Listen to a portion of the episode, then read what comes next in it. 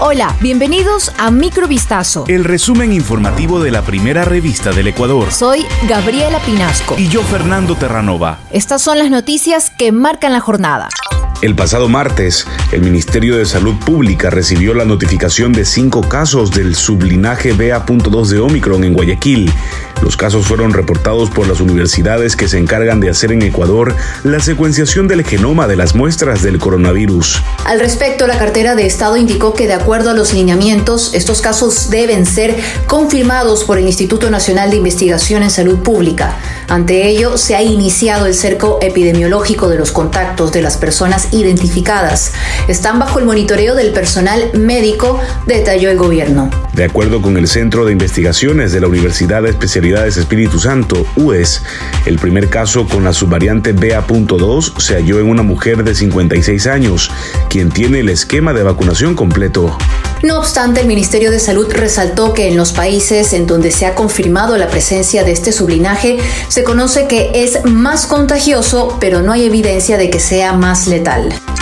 El presidente de la CONAIE, Leonidas Isa, aseguró que las recientes amnistías otorgadas por la Asamblea Nacional a indígenas y activistas garantiza el proceso de reconciliación en Ecuador. 60 de los amnistiados estaban relacionados con los hechos ocurridos durante las manifestaciones entre el 3 y el 13 de octubre de 2019, cuando Ecuador quedó paralizado por los disturbios que se registraron especialmente en el centro norte de Quito. Isa apuntó que entre los amnistiados están además 153 que corresponden a la defensa del territorio de las empresas extractivas, 12 a la administración de la justicia indígena y 43 a la defensa de la naturaleza y el agua. Tras sostener que la amnistía garantiza un proceso de reconciliación, demandó que se respete la independencia política de los cinco poderes del Estado.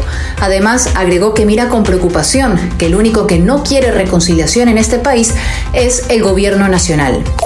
La organización internacional Human Rights Watch criticó este miércoles el uso excesivo de la fuerza policial contra las marchas de colectivos feministas del pasado 8 de marzo en Ecuador, cuando se conmemoraba el Día Internacional de la Mujer.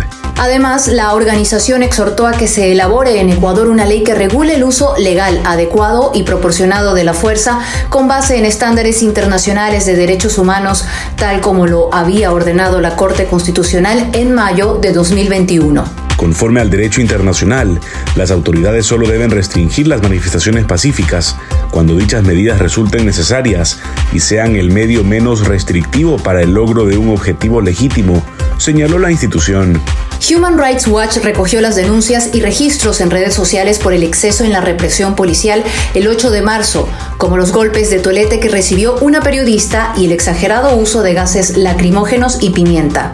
Apenas un día después de que en Machala asesinaran bajo la modalidad de sicariato a una ex vocal del Consejo Nacional Electoral, en Ibarra se registró el asesinato de un funcionario y líder político identificado como Jaime Cabezas. La noche del miércoles 16 de marzo en la calle Julio Saldumbide y Eusebio Borrero, cerca de las oficinas donde funciona una sede de la empresa pública de movilidad, el político recibió varios disparos de delincuentes cuando se desplazaba en su auto por el centro de la ciudad. Según información preliminar, dos sujetos que lo seguían en moto le dispararon por tres ocasiones y luego huyeron del lugar del crimen. La Policía Nacional informó sobre varios operativos desarrollados en distintos puntos de la ciudad para lograr la captura de los responsables del crimen, mientras que la alcaldesa de Ibarra exigió al gobierno que se brinde seguridad a la urbe una operación global coordinada por Interpol, en la que participaron 12 países, llevó adelante la captura de nueve de los fugitivos más buscados de América Latina, según informó Interpol. Buscados por una variedad de delitos graves, incluido el tráfico de drogas, el lavado de dinero y encabezar grupos del crimen organizado, todos los fugitivos estaban sujetos a notificaciones rojas. La oleada de arrestos incluyó a dos ciudadanos ecuatorianos que fueron arrestados en Colombia, acusados de operar un grupo del crimen organizado.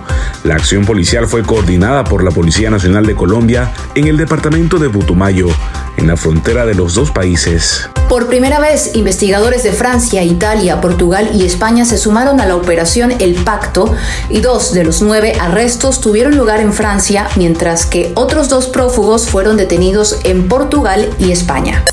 Esto fue Microvistazo. El resumen informativo de la primera revista del Ecuador. Volvemos mañana con más. Sigan pendientes a vistazo.com y a nuestras redes sociales.